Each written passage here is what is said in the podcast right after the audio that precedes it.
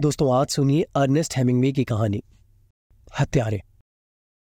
Ernest Hemingway का जन्म 1899 में हुआ था।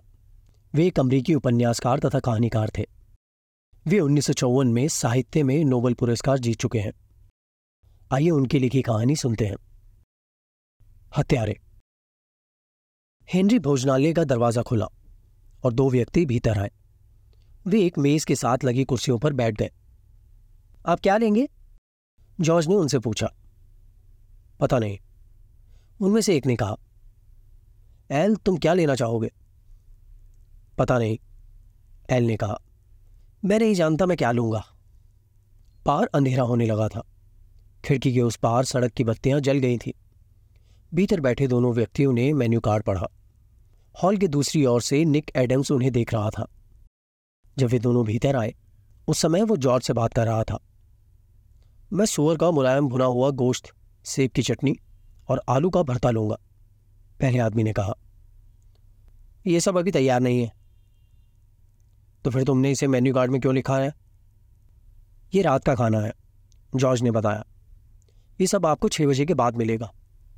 जॉर्ज ने पीछे लगी दीवार घड़ी की ओर देखा।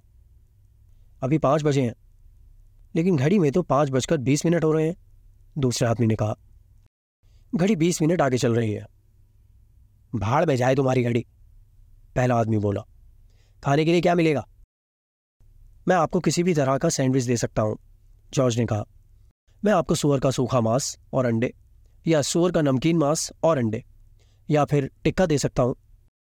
तुम मुझे मुर्ग का मांस, भुनी हुई मटर, क्रीम की सॉस और आलू का भरता दो। ये सब रात का खाना है। हमें जो भी चीज़ चाहिए वो रात का खाना हो जाता है। मैं आपको सुअर का सूखा मांस और अंडे, सुअर का नमकीन मांस और अंडे कलेजी मैं सुअर का सूखा मांस और अंडे लूँगा, एल नाम के आदमी ने कहा। उसने एक टोपी और लंबा सा कोट पहना हुआ था, जिसके बटन उसकी छाती पर लगे हुए थे। उसका चेहरा छोटा और सफ़ेद था और उसके होंठ सख्त थे। उसने रेशमी मफलर और दस्ताने पहन रखे थे। मेरे लिए सोर का नमकीन मांस और अंडे ले आओ, दूसरे आदमी ने कहा। कद में वो भी एल जितना ही था। हालाँकि उनके चेहरे मोहरे अलग थे, पर दोनों ने एक जैसे कपड़े पहन रखे थे, जैसे भी जुड़वा भाई हो। दोनों ने बेहद चुस्त ओवरकोट पहना हुआ था, और दोनों मेज पर अपनी कोहनियाँ टिकाए, आगे की ओर झुककर बैठे हुए थे। पीने के लिए क्या है? एल ने पूछा। कई तरह की बियर हैं, जॉर्ज ने कहा। मैं वाकई पीने के लिए कुछ मांग रहा हूँ। जो मैंने कहा वही है। ये बड़ा गर्म शहर है, दूसरा आदमी बोला। इस शहर का नाम क्या है? समिट क्या कभी ये नाम सुना है? एल ने अपने साथी से पूछा। कभी नहीं। यार, रात में तुम लोग क्या करते हो? एल ने पूछा। वे यहाँ आकर रात का खाना खाते हैं, उसके साथी ने कहा। वे सब यहाँ आकर धूमधाम से रात का खाना खाते हैं। हाँ आपने ठीक कहा, जॉर्ज बोला। तो तुम्हें लगता है कि यह ठीक है? एल ने जॉर्ज से पूछा। बेशक। तुम तो बेहद अकलमंद लड़के हो, नहीं? बिल्कुल। जॉर्ज ने कहा, लेकिन तुम अकलमंद नहीं हो, समझे? छोटे कद के दूसरे आदमी ने कहा, तुम क्या कहते हो, एल? है ये बेवकूफ़ है, एल बोला। फिर वही निक की ओर मुड़ा। तुम्हारा नाम क्या है? एडम्स। एक और अकलमंद लड़का, एल बोला। क्या ये अकलमंद नहीं है, मैक्स? ये पूरा शहर ही अकलमंदों से भरा हुआ है। जॉर्ज सारा खाना लेकर आया और उसे उनकी मेज पर रख दिया। तुम्हारा कौन सा है? एल ने पूछा। क्या तुम्हें याद नहीं? सुअर का सूखा मांस और अंडे। वाह, अकलमंद लड़के। मैक्स बोला, वो आगे की ओर झुका और उसने अपना खाना ले लिया। दोनों बिना अपने दस्ताने उतारे ही खाना खाने लगे। जॉर्ज उन्हें खाना खाते हुए देखता रहा। तुम इधर क्या देख रहे हो? मैक्स ने जॉर्ज से पूछा। कुछ नहीं। झूठे? तो मुझे देख रहे थे। शायद लड़के ने मज़ाक में ऐसा किया होगा, एल ने कहा। जॉर्ज हंस दिया। तुम्हें हंसने की इजाज़त बिल्कुल नहीं है, समझे? ठीक है। जॉर्ज बोला तो ये समझता है कि ठीक है? मैक्स एल की ओर मुड़ा, ये समझता है कि ये ठीक है। वाह, ये अच्छी सोच है। अरे, ये दार्शनिक है, एल ने कहा। वे दोनों खाना खाते रहे। उधर बैठे उस लड़के का नाम क्या है? एल ने मैक्स से पूछा, सुनो, अकलमंद लड़के? मैक्स निक से बोला, तुम अपने दोस्त के साथ उधर दूसरे कोने में चले जाओ। क्या मतलब? कोई मतलब नहीं है। फ़ौरन उस और चले जाओ अकलमंद लड़के। एल बोला, निक ने वैसा ही किया जैसा उसे कहा गया था। आप चाहते क्या हैं? जॉर्ज ने पूछा। तुम अपने काम से काम रखो, एल बोला। रसोई में कौन है? हपशी है। हपशी से तुम्हारा क्या मतलब होता है? हपशी रसोईया। उसे यहाँ आने के लिए कहो। आप करना क्या चाहते हैं? उसे यहाँ आने के लिए कहो, अभी। आपको क्या लग रहा है? आप कहाँ हैं? अबे साले, हमें अच्छी तरह पता है, हम कहाँ हैं? मैक्स नाम के आदमी को यहाँ बुला। मैक्स नाम के आदमी ने कहा, क्या हम बेवकूफ़ दिखते हैं? तुम मुक्त तुम मूर्खतापूर्ण बातें कर रहे हो, एल ने उसे कहा। तुम इस लड़के से बहस क्यों कर रहे हो? सुनो। उसने ज़ोर से कहा, हफ्शी को यहाँ आने के लिए कहो। आप उसके साथ क्या करने वाले हैं? कुछ नहीं, अपना दिमाग इस्तेमाल करो अगलमल लड़के। हम एक हफ्शी के साथ क्या करेंगे? जॉर्ज ने हॉल और रसोई के बीच की खिड़की खोल ली। सैम, उसने आवाज़ लगाई। एक मिनट यहाँ यहाँ आना। रसोई का दरवाज़ा खुला और अश्वेत रसोईया हॉल में दाखिल हुआ। क्या बात थी? उसने पूछा। वहाँ बैठे दोनों अजनबियों ने उस पर निगाह डाली। ठीक है अक्षी तुम वहीं खड़े रहो, एल ने कहा। अपने पेट पर कपड़ा लपेटे हुए सैम नाम के उस अश्वेत रसोइये ने उन दोनों की ओर देखा।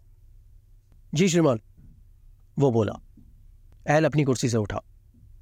मैं हफ्सी और इस अकलमंद लड़के के साथ रसोई में जा रहा हूँ, उसने कहा। चलो, वापस रसोई में चलो। अकलमंद लड़के, तुम भी उसके साथ जाओ। एल उस लड़के और सैम नाम के हफ्शी के पीछे पीछे चलता हुआ रसोई में चला गया। बीच का दरवाज़ा बंद हो गया। मैक्स नाम का आदमी वहीं जॉर्ज के पास बैठा रहा। वो जॉर्ज की ओर ना देखकर पीछे दीवार पर लगे आदमकद आईने की ओर देखता रहा। हेनरी भोजनालय पहले सलून था। जिसे बाद में खाना खाने की जगह में बदल दिया गया। हाँ अकलमंद लड़के, मैक्स ने आईने में देखते हुए कहा, तुम कुछ कहते क्यों नहीं हो? आप लोग आखिर चाहते क्या हैं? अरे, एल! मैक्स ने आवाज़ लगाई। यहाँ यह अकलमंद लड़का जानना चाहता है कि हम लोग आखिर चाहते क्या हैं। तो फिर तुम उसे बता क्यों नहीं देते? एल की आवाज़ रसोई में से आई। तुम्हें क्या लगता है? हम लोग क्या चाहते हैं? मुझे नहीं पता। तुम्हारा ख्याल क्या है? बोलते हुए मैक्स सारा समय आईने में देखता रहा। मैं नहीं कह सकता। अरे एल, ये अकलमंद लड़का कह रहा है कि ये नहीं कह सकता कि हम लोग क्या चाहते हैं। हाँ मैं तुम्हें सुन सकता हूँ, एल ने रसोई में से कहा। उसने रसोई और हॉल के बीच की खिड़की खोल दी थी। सुनो अकलमंद लड़के, उसने रसोई में से जॉर्ज से कहा। तुम उस तरफ़ थोड़ी और दूरी पर खड़े हो जाओ। मैक्स, तुम थोड़ा बाई और जाओ। वो किसी समूह की फ़ोटो ले रहे फोटोग्राफर जैसा लग रहा था। मुझसे बात करो अकलमंद लड़के। मैक्स ने कहा, तुम्हें क्या लगता है यहाँ क्या होने वाला है? जॉर्ज ने कुछ नहीं कहा। मैं तुम्हें बताता हूँ, मैक्स बोला। हम एक स्वीडन वासी की हत्या करने वाले हैं। क्या तुम उस विशाल काय स्वीडन वासी ऑल एंडरसन को जानते हो? हाँ। वो हर रोज रात का खाना खाने यहीं आता है है ना? हाँ। वो कभी कभी यहाँ आता है। वो यहाँ शाम छह बजे आता है है ना? हाँ। जब भी, लेकिन वो आता है। वो हमें सब पता है कलमल लड़के मैक्स बोला, किसी और चीज़ के बारे में बात मत करो। क्या तुम कभी फ़िल्में देखने जाते हो? कभी कभार। तुम्हें ज़्यादा फ़िल्में देखनी चाहिए। तुम्हारे जैसे अकलमंद लड़के के लिए फ़िल्में देखना अच्छा रहेगा। आप ऑल एंडरसन की हत्या क्यों करना चाहते हैं? उसने आपका क्या बिगाड़ा है? उसे इसका मौका ही नहीं मिला। उसने तो हमें देखा भी नहीं है। और वो हमें केवल एक बार ही देख पाएगा, रसोई में से एल ने कहा। तो फिर तुम उसे जान से क्यों मारना चाहते हो? जॉर्ज ने पूछा। हम एक मित्र के लिए उसकी हत्या करने जा रहे हैं, केवल एक मित्र पर एहसान करने के लिए। चुप रहो, एल ने रसोई में से कहा। तुम साले बहुत बोलते हो। देखो, मुझे इस अकलमंद लड़के का दिल लगाए रखना है। है कि नहीं अकलमंद लड़के? तुम साले बहुत ज़्यादा बोलते हो, एल ने कहा। यहाँ हफ्सी और मेरे अलावा अकलमंद लड़का खुद से ही अपना दिल लगाए हुए हैं। मैंने इन दोनों को किसी धार्मिक मठ की दो सहेलियों की तरह पीठ के बल बाँध दिया है। मुझे लगता है तुम भी किसी धार्मिक मठ में काम करते थे। क्या पता? तुम ज़रूर यहूदियों के मठ में काम करते होगे। हाँ वही। जॉर्ज ने घड़ी की ओर देखा। अगर कोई खाना खाने यहाँ आए तो तुम उसे कहना कि रसोई छुट्टी पर है। अगर वो फिर भी नहीं माने तो तो तुम उससे कहना कि तुम भीतर रसोई में जाकर उसके लिए कुछ बनाकर लेकर आओगे। समझे अगलवन लड़के? ठीक है, जॉर्ज ने कहा। बाद में तुम लोग हमारे साथ क्या करोगे? वो कई बातों पर निर्भर करेगा। मैक्स बोला, ये उनमें से एक बात है जिसके बारे में तुम पहले से ही नहीं जान सकते। जॉर्ज ने घड़ी की ओर देखा।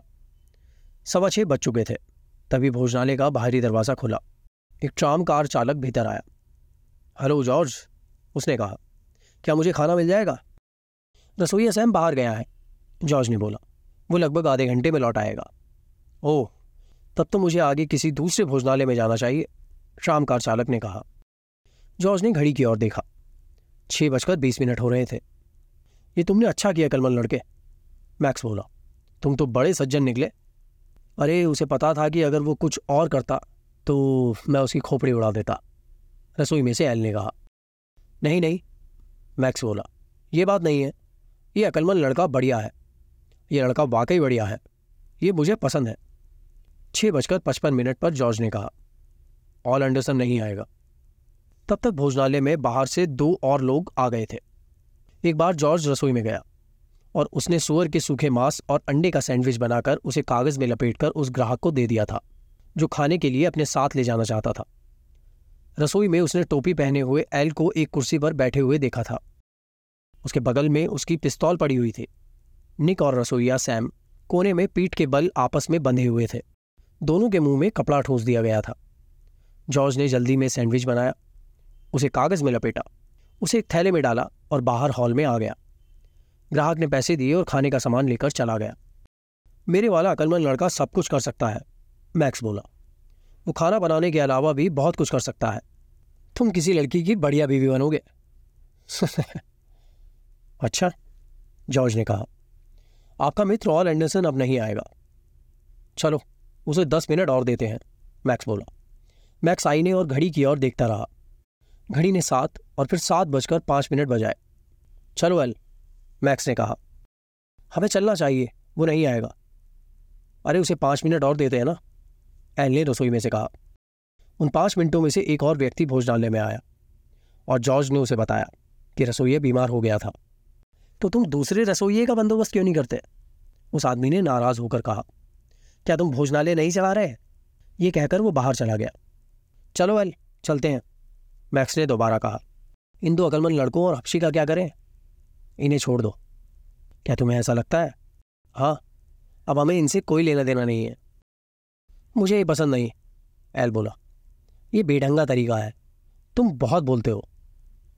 अबे छोड़ो यार, हमें अपना दिल भी तो लगाए रखना है है कि नहीं?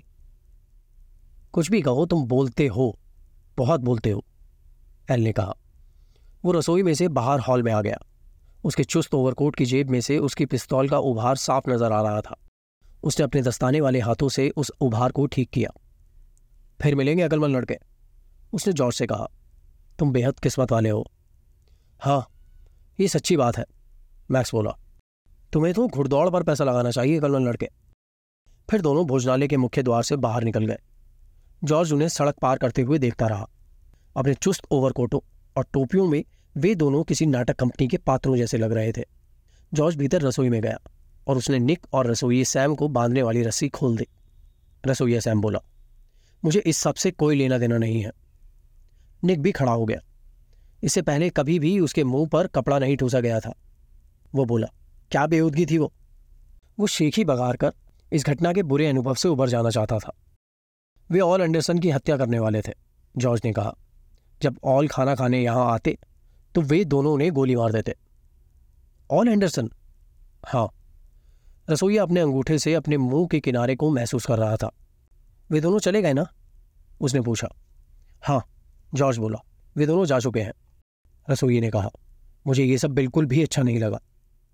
सुनो, जॉर्ज ने निक से कहा। तुम्हें जाकर ऑल एंडरसन को यह सब बता देना चाहिए। ठीक है। लेकिन अगर तुम नहीं जाना चाहते हो तो मत जाओ, जॉर्ज बोला। इस लफड़े में पढ़ने से तुम्हारा कोई फ़ायदा नहीं होगा। रसोई सैम ने कहा, तुम इस सबसे अलग रहो। मैं जाकर उनसे मिलूँगा, निक ने जॉर्ज से कहा। वे कहाँ रहते हैं? रसोईया मुड़ गया। किशोरों की उम्र में लड़के क्या करना चाहते हैं? उन्हें जैसे सब पता होता है, उसने कहा। वे के मकान में रहते हैं, जॉर्ज ने निक से कहा। मैं वहाँ जाऊँगा। बाहर सड़क की बत्तियों की रोशनी, पेड़ों की बिन पत्ती वाली टहनियों के बीच से चमकती हुई दिखाई दे रही थी। निक कारों के पहियों के निशान से भरी सड़क के किनारे किनारे चलता रहा। अगली बत्ती के पास वो सात वाली गली में मुड़ गया। तीन मकानों के बाद हर्ष का मकान था। निक ने दो सीढ़ियाँ चढ़कर दरवाजे पर लगी घंटी बजाई। एक महिला ने दरवाज़ा खोला। क्या ऑल एंडरसन घर पर है? क्या तुम उनसे मिलना चाहते हो? हाँ यदि वे भीतर हैं तो। निक उस महिला के पीछे पीछे कुछ और सीढ़ियों पर चढ़कर एक गलियारे के अंत में आ गया। महिला ने दरवाज़ा खटखटाया। कौन है? मिस्टर एंडरसन कोई आपसे मिलने आया है। मैं निक एडम्स हूँ। हम्म भीतर आ जाओ। दरवाज़ा खोलकर निक भीतर के कमरे में चला गया और एंडरसन बाहर जाने वाले कपड़े पहनकर बिस्तर पर लेटे हुए थे। वे अपने जमाने में एक नामी मुक्केबाज थे और अब भी बिस्तर से ज़्यादा लंबे चौड़े थे। उन्होंने अपने सिर के नीचे दो तकिए लगा रखे थे। उन्होंने निक की और नहीं देखा। क्या बात थी? उन्होंने पूछा। मैं मैं हेनरी भोजनालय में था और दो लोग वहाँ पर आए। उन्होंने मुझे और रसोइयों को बाँध दिया और वो आपकी हत्या कर देने वाले थे, निक ने कहा। निक को ये कहते समय अपनी बात मूर्तापूर्ण लगी ओल एंडरसन ने कुछ नहीं कहा। उन्होंने हमें रसोई में ले जाकर बाँध दिया, निक बोलता रहा। वे आपको तब मार देने वाले थे जब आप रात का खाना खाने के लिए वहाँ आते। ऑल एंडरसन दीवार की ओर देखते रहे और चुप रहे। जॉर्ज ने सोचा, मुझे यहाँ आकर आपको सब कुछ बता देना चाहिए। मैं इसके बारे में कुछ भी नहीं कर सकता ऑल एंडरसन ने कहा। मैं आपको उनका होलिया बताता हूँ। मैं उनका होलिया नहीं जानना चाहता ऑल एंडरसन ने कहा। उन्होंने दीवार की ओर देखा। यहाँ आकर मुझे ये सब बताने के लिए आपका शुक्रिया। ठीक है, श्रीमान। निक ने उस लंबे चौड़े आदमी को बिस्तर पर लेटे हुए देखा। क्या आप इसके बारे में जाकर पुलिस से नहीं मिलना चाहते? नहीं ऑल एंडरसन ने जवाब दिया। इसका कोई फ़ायदा नहीं होगा। क्या मैं इस बारे में किसी भी तरह से आपकी कोई और मदद कर सकता हूँ? नहीं तुम मेरी कोई मदद नहीं कर सकते। शायद ये दोनों मज़ाक कर रहे थे? नहीं, वो कोई मज़ाक नहीं था। ऑल एंडरसन ने दीवार की ओर करवट ले ली। दरअसल बात यह है कि मैं बाहर जाने के बारे में अपना मन बना नहीं पा रहा हूँ। आज मैं सारा दिन कमरे में ही रहा हूँ। क्या आप इस शहर से बाहर कहीं और नहीं जा सकते? नहीं ऑल एंडरसन ने कहा। अब मैं और नहीं भाग सकता। अब कुछ नहीं किया जा सकता। उन्होंने दीवार की ओर देखते हुए कहा। क्या आप अपने बचने का कोई उपाय नहीं कर सकते? नहीं। मैं गलत जगह पर फंस गया हूँ। अब कुछ करने की ज़रूरत नहीं। थोड़ी देर बाद मैं बाहर जाने के बारे में अपना मन बना लूँगा। तब तो मुझे जॉर्ज के पास लौट जाना चाहिए। निक ने कहा। फिर मिलेंगे। ऑल एंडरसन ने कहा। उन्होंने निक की ओर नहीं देखा। यहाँ आने के लिए तुम्हारा शुक्रिया। निक कमरे से बाहर निकल गया। दरवाज़ा बंद करते समय उसने बाहर जाने वाले कपड़े पहनकर बिस्तर पर लेटे हुए ऑल एंडरसन को देखा। जो दीवार को घोर रहे थे। वे सारा दिन कमरे में ही रहे हैं। सीढ़ियाँ उतरने पर मकान मालकिन ने निक से कहा, मिस्टर एंडरसन, पतझड़ के इतने खूबसूरत दिन आपको बाहर घूम कर आना चाहिए। मैंने उनसे कहा अभी लेकिन उनका बाहर जाने का मन ही नहीं था। जी हाँ वे बाहर घूमना नहीं चाहते। मुझे अफसोस है कि वे ठीक महसूस नहीं कर रहे। महिला ने कहा, वे बहुत अच्छे आदमी हैं। क्या तुम जानते हो वे पेशेवर मुक्केबाज थे? हाँ मैं जानता हूँ। तुम ये बात नहीं जान पाओगे। लेकिन उनके चेहरे से पता चल जाता है, महिला ने कहा। वे दोनों मुख्य दरवाजे के पास खड़े होकर बात कर रहे थे। वे बेहद विनम्र हैं। खैर, good night. Good night Mrs Harsh, Nick ने कहा। मैं मिसिज हर्ष नहीं हूँ, महिला ने जवाब दिया। वे इस जगह की मालकिन है। मैं केवल उनके लिए इस जगह की देखभाल करती हूँ। मैं मैं मिसिस बेल हूँ। ठीक है। शुभ रात्रि मिसिस बेल। शुभ रात्रि महिला ने जवाब दिया। निक अंधेरी गली को पार करके मुख्य सड़क की रोशनी में लौट आया। फिर वो कार के टायरों के निशान के बगल में चलते हुए हेनरी भोजनालय पहुँच गया। जॉर्ज भीतर वाले बड़े हॉल में मौजूद था। क्या तुम हॉल से मिले? हाँ निक ने कहा। वे अपने कमरे में हैं और वे बाहर नहीं आएँगे। निक की आवाज़ सुनकर रसोई ने रसोई और हॉल के बीच की खिड़की खोली। मैं तो इसके बारे में कुछ भी नहीं सुनूँगा, उसने कहा और बीच की खिड़की बंद कर ली। क्या तुमने उन्हें सारी बात बताई? जॉर्ज ने पूछा। हाँ मैंने उन्हें बताया, लेकिन इसके बारे में वो पहले से ही जानते थे। वे क्या करेंगे? कुछ नहीं। वे दोनों उन्हें मार देंगे। हाँ शायद ऐसा ही होगा। ज़रूर उन्होंने शिकागो में किसी से दुश्मनी मोल ले ली होगी। हाँ शायद यही बात रही होगी। ये बड़ी भयावह बात है। हाँ ये वाकई भयावह है, निक ने कहा। कुछ देर वे दोनों चुप रहे। जॉर्ज ने गीला कपड़ा लेकर पास की मेज को पहुँच दिया। पता नहीं उन्होंने क्या किया होगा। किसी को धोखा दिया होगा। वे लोग इसी के लिए हत्याएँ करते हैं। मैं ये शहर छोड़कर कहीं बाहर चला जाऊँगा, निक ने कहा। ठीक है, जॉर्ज ने कहा। ऐसा करना ही ठीक होगा। मैं तो ये सोचकर ही काँप जाता हूँ कि कमरे में बिस्तर पर पड़े मिस्टर ऑल को सब पता है कि हत्यारे उनकी हत्या कर देंगे। ये एक भयानक जानकारी है, जॉर्ज बोला। बेहतर होगा कि तुम इस सब के बारे में सोचो ही नहीं। इसके बाद वो दोनों अपने काम में लग गए। दोस्तों, आप सुन रहे थे अर्नेस्ट हेमिंगवे की कहानी, हत्यारे। इस कहानी का हिंदी अनुवाद किया था सुशांत सुप्रिय जी ने। आपको ये कहानी कैसी लगी? आप हमें कमेंट बॉक्स में लिख सकते हैं। और भी कहानियाँ सुनने के लिए आप इस चैनल को सब्सक्राइब कर सकते हैं। मिलेंगे एक और कहानी के साथ। धन्यवाद।